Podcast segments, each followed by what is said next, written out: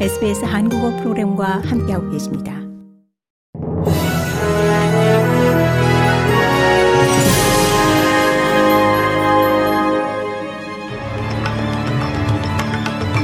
(1월 27일) 금요일 저녁에 SBS 한국어 뉴스 간추린 주요 소식입니다. 호주가 우크라이나에 대한 군사적 경제적 지원을 더욱 강화해야 한다는 압박에 직면했습니다. 러시아의 우크라이나 침공이 다음 달이면 1년째로 접어드는 가운데 미국, 독일, 폴란드, 핀란드와 네덜란드가 이 추가 지원을 발표했습니다. 호주는 이미 6억 5,500만 달러 규모의 지원을 우크라이나에 제공했습니다. 여기엔 총 90대의 부시마스터 장갑차를 포함한 4억 7,500만 달러의 군사 지원이 포함됩니다. 바실 미라첸코 호주 주재 우크라이나 대사는 호주로부터 더 많은 탱크와 군사 장비가 지원되는 것을 보길 원한다고 말했습니다. 최근 여론조사에서 호주 원주민 대부분이 의회 내 원주민 대변기구 설립을 지지하는 것으로 나타났습니다. 입소스 여론조사 결과 호주 원주민 10명 중 8명이 의회 내 원주민 대변기구 설립 방안에 대한 국민투표에서 찬성표를 행사할 것이라고 답했습니다. 앤소니 알바니지 연방 총리는 앞서 올해 후반기에 원주민 대변기구 설립 방안에 대한 국민 투표를 실시할 것이라고 밝힌 바 있습니다. 호주 경쟁소비자위원회가 소비자를 오도하는 소셜미디어 인플루언서에 대한 조사에 착수했습니다.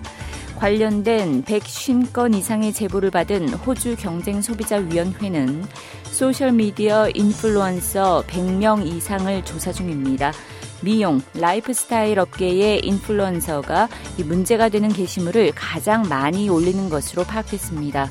이와 함께 육아, 패션 분야의 인플루언서 역시 정밀 조사 대상이 될 것으로 보입니다. 호주 경쟁 소비자 위원회는 소비자들에게 게시물의 광고 여부를 공개하지 않은 인플루언서를 확인해 줄 것을 요청하고 있습니다. 노박 조코비치의 부친이 친러시아 관중들과 함께 멜번 경기장 밖에서 포즈를 취하고 있는 모습이 담긴 영상이 유튜브에 공개되면서 파장이 일고 있습니다. 이 영상에서 조코비치의 아버지 스르디안 조코비치는 아들의 준준결승 경기가 끝난 뒤 이 푸틴 러시아 대통령의 얼굴이 그려진 깃발을 들고 있는 한 무리의 남성들과 포즈를 취했습니다. 이들 중 한 명의 남성은 Z 글자가 새겨진 티셔츠를 입고 있었습니다. 스리디안 조코비치는 성명을 통해 오늘 아들의 준결승전은 집에서 텔레비전을 통해 볼 것이라고 밝혔습니다. 노박 조코비치는 호주 동부 표준시로 오늘 저녁 7시 30분부터 호주 오픈 남자 단식 4강전에서 이 토미 포를 상대합니다.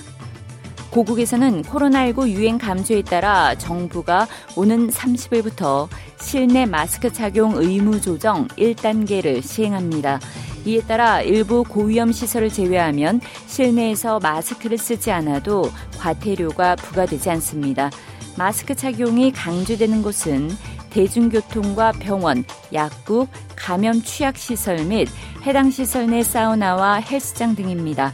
고위험군이나 환기가 어려운 곳에 있는 사람도 마스크 착용이 강력히 권고됩니다.